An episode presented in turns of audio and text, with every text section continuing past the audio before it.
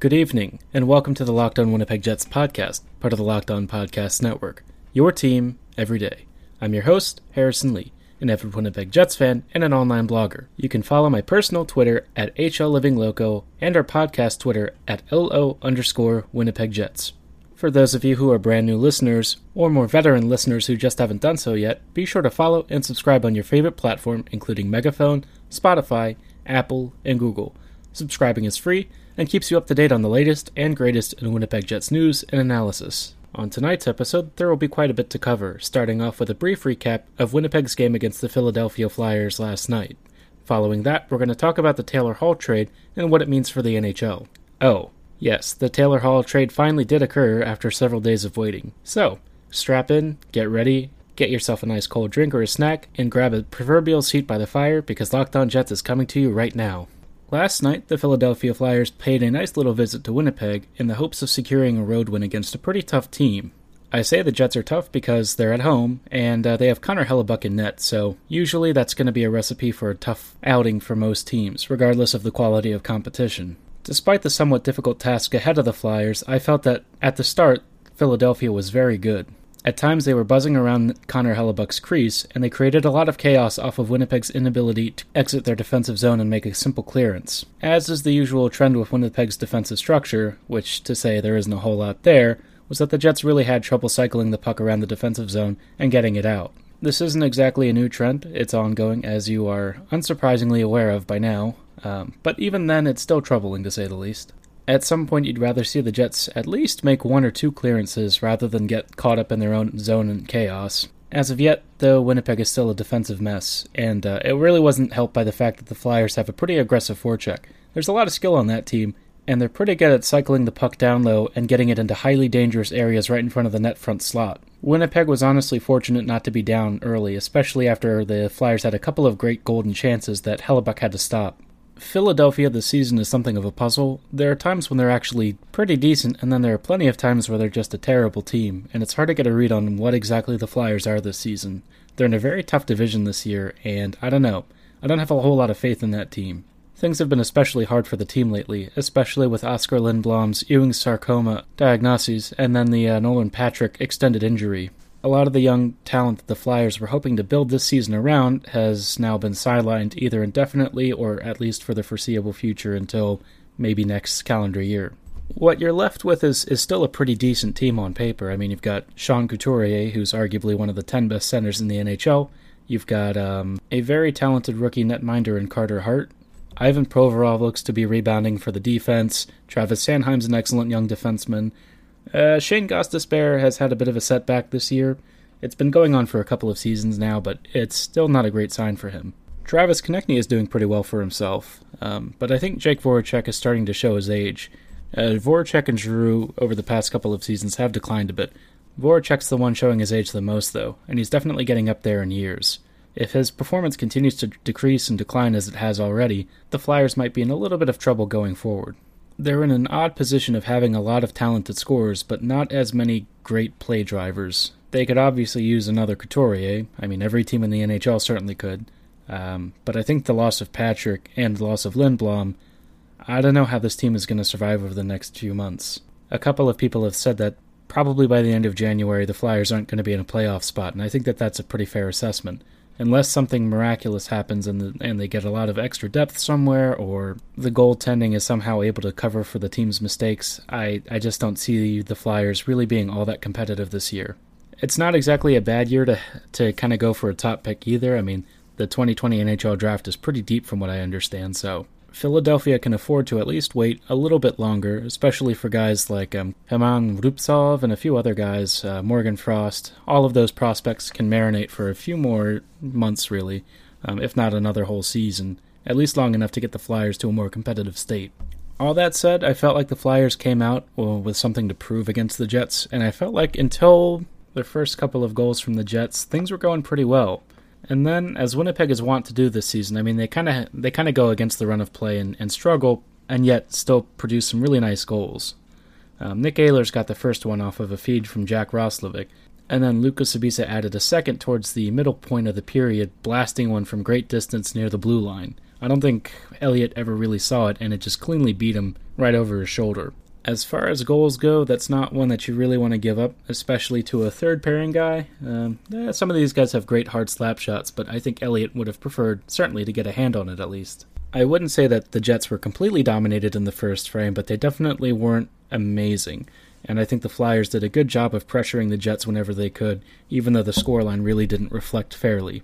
Towards the start of the second period, Matt Niskanen opened things up for the Philadelphia account with a decent looking goal. I mean, it's not the kind that I would want to see Winnipeg give up, um, especially on the power play. I mean, the Jets' penalty kill is not that good, but again, defensemen scoring, especially guys like Niskanen, not great. The initial shot that was taken kind of bounced off of Hellebuyck and fell right in front of him, and Niskanen was apparently right there in front of the net and able to collect the rebound and score on his backhand.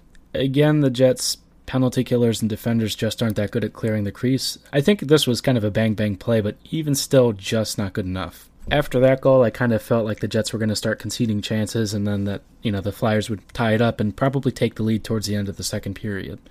Um, what ended up happening was a lot more shocking, I have to say. Things were going pretty evenly, and then for some reason, Mathieu Perreault was in the corner and, and fed the puck away from himself, and Joel Farabee, the young rookie for for Philadelphia, kind of comes in really hot, hits him up high, catches him right in the head, and concusses Perreault. I honestly have no idea what Farabee is thinking there because the puck's not even close to Perreault and it's an extremely late hit. There's not much as you can really say about it. It's just a straight up dirty play, and the targeting was so clear. The refs, of course, assessed a five minute major, and if I recall correctly, I believe Farabee was ejected from the game. After that, things kind of fell apart for Philadelphia. Um, the Jets got a five minute power play, and Blake Wheeler and Mark Scheifele both connected on it to put the Jets up 4 1. Winnipeg really wasn't done scoring, though, and in the span of around seven or eight minutes, they tallied four different goals um, from Logan Shaw, Patrik Laine, Mark Scheifele, Blake Wheeler, two of them, of course, being the power play markers, and the others coming at even strength. The Shaw and Laine goals were within like 10 seconds of each other, and it was just like a total bang bang sequence on both plays. I think after the power play goals against, it just seemed like Philadelphia had totally lost the will to fight. Um, their defensive structure broke apart, they looked really slow and tired and Brian Elliott really wasn't seeing the shots all that well. It had to be a pretty dispiriting uh, performance if you're a Flyers fan. It just seemed like the team totally caved in. There was, however, a little bit of a spark. Um, James Van Riemsdyk, right before the end of the period, collected a nice rebound and scored, um, I believe off of a Provorov shot, but beyond that, just not much positive to take from this game.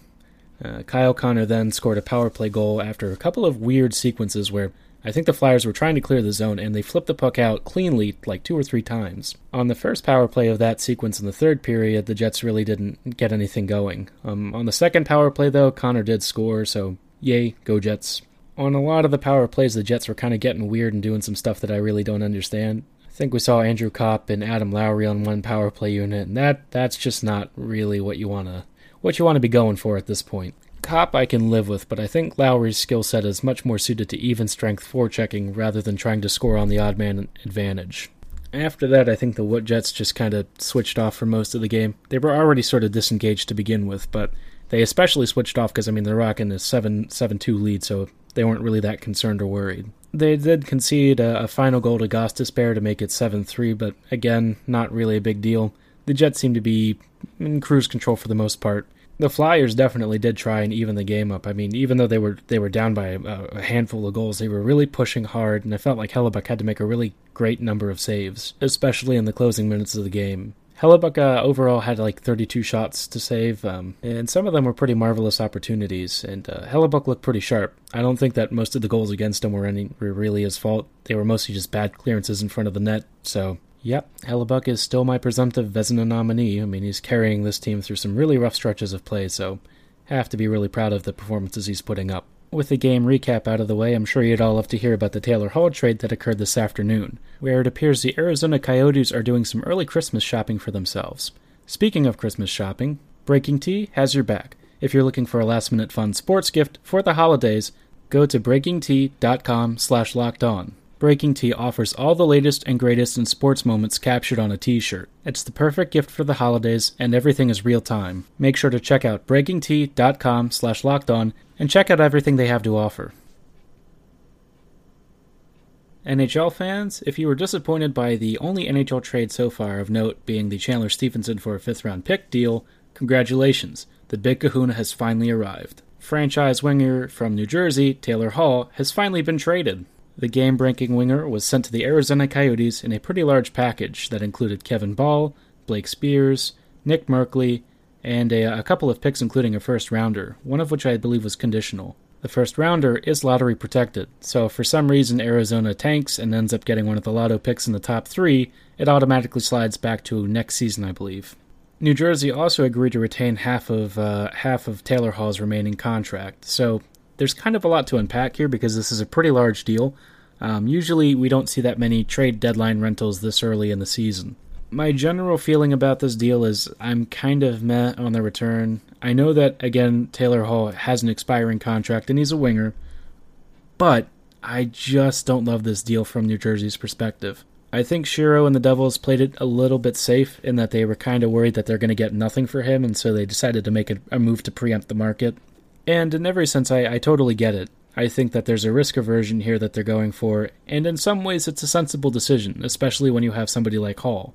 I think what I'm less high on is, is Kevin Bahl, Nick Merkley, and Nate Schnarr being the centerpieces of the prospects that were sent in the deal. Of those guys, I would probably say that Schnarr has maybe the, the most upside. He's had a pretty decent start to his AHL career, but um, uh, Kevin Bahl, I'm not huge on. He's definitely a big, big defenseman, and I think that that's why a lot of people really like him. He's very tall, very strong, uh, but I'm not a huge fan of his edge work, and I feel like as far as defensemen go, he's one of those big stay-at-home kind of guys. He's sort of to me like Logan Stanley, except Logan Stanley's actually been okay at the AHL level. I'm again just not a fan of these big guys who don't really have a lot of transition game big defensemen right now um, are certainly popular with the Devils. They seem to be going for these lower skill but big, physically imposing dudes on their back end. With the way the NHL is going, it see, to me it just seems like an odd pick, especially because the Devils at times have positioned themselves to be a more progressive squad. Um, as far as the other guys go, Nick Merkley used to have a lot of potential. Uh, his career has kind of stalled out in the pro leagues, and I feel like if he does have anything left in the tank, it would be cool to see him sort of resuscitate his career with the with the Devils. But Again, I don't see a whole lot of upside there. Of the prospects, I definitely have some time for Nate Schnarr, who's been pretty decent at age 20 for uh, for the Tucson Roadrunners. If he and Merkley can both stay healthy and have full seasons and, and continue to develop, that'd be the best case scenario for the Devils. Merkley especially needs to stay healthy because I, I just don't know how many more IR stints he has in his career before at some point he has to start thinking about hanging him up.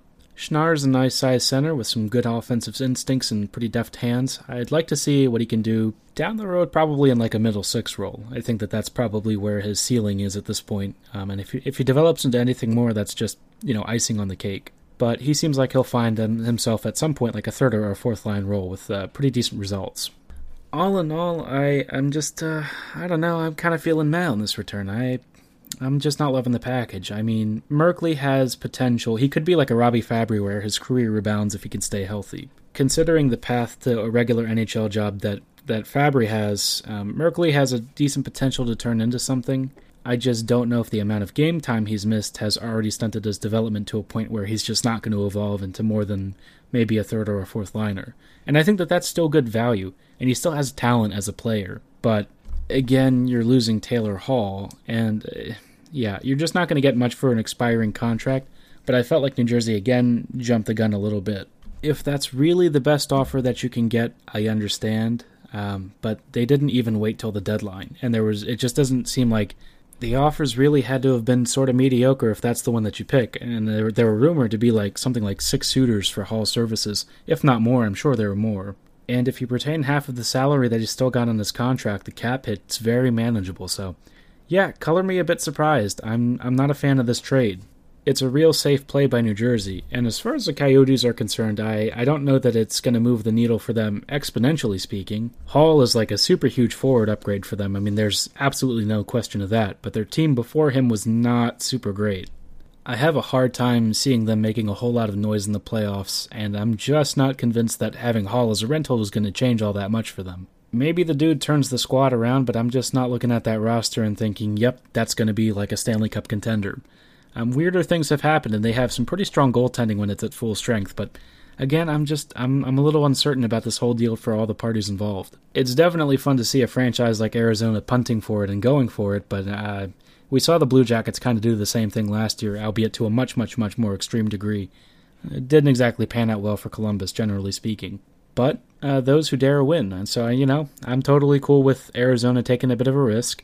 I don't think that they gave up too too many assets for a uh, a pretty high end rentals, and they're getting him for like almost two thirds of the season. So there's definite definite value in what they're getting for his contract length. Whether it's enough to push Arizona into to a nicer higher end conversation as far as the team's future is concerned, not convinced. And I do think Hall will definitely go somewhere else in free agency. Um, unless the the Yotes are able to free up a lot of salary and fit his contract in, just not seeing a fit for either side long term. Before we close this evening out, just wanted to share a few NHL updates with y'all because there are a few new things that have happened. Revisiting the uh, Joel Farabee incident from last night's game, the Department of Player Safety has suspended him for three games. I'm not gonna lie, I was actually pretty surprised by this because, yeah, the hit was definitely worth a, a couple of games at least. But Farabee's a first time offender, and usually repeat offenders are the ones who get, you know, lengths of more than one or two games. I'm a little surprised that they were as harsh on Farabee as they as they were, but I mean, um, Perreault did have a pretty bad injury out of it, so that's usually what they punish on. It's not really fair based on the metrics of the system that they continually just seem to invent, but that's how it is. I think Farabee definitely regrets it himself, um, and you could tell by his body language and his expression that as soon as he made the hit, he was like, you know, crap, I shouldn't have, I shouldn't have committed to that. So I think, as far as he's concerned, he's probably learned his lesson, and he won't be doing that again. Or at least I hope he did, because you know, guys like Tom Wilson keep doing dumb stuff. Wilson nailed someone again tonight against the board, so I think he'll probably be getting a call from the from the DOPS. Um, another repeat offender. He said he learned his lesson, and again, it doesn't seem like he did. Dude can be a phenomenal offensive winger, but guy kind of has some caveman antics every once in a while when he's uh, using his physicality on the ice. I don't know if this was intentional, but you know, with with Wilson's past behavior, you really can't rule against it. I'd expect at least a couple of games, if not a major fine of some sort. He was already banned for like infinity games already, so at this point, I really don't know what more you're going to penalize him with, other than just giving him like a season-long suspension. Aside from dirty hits, um, there was actually an update on the Marc Crawford situation with the Blackhawks.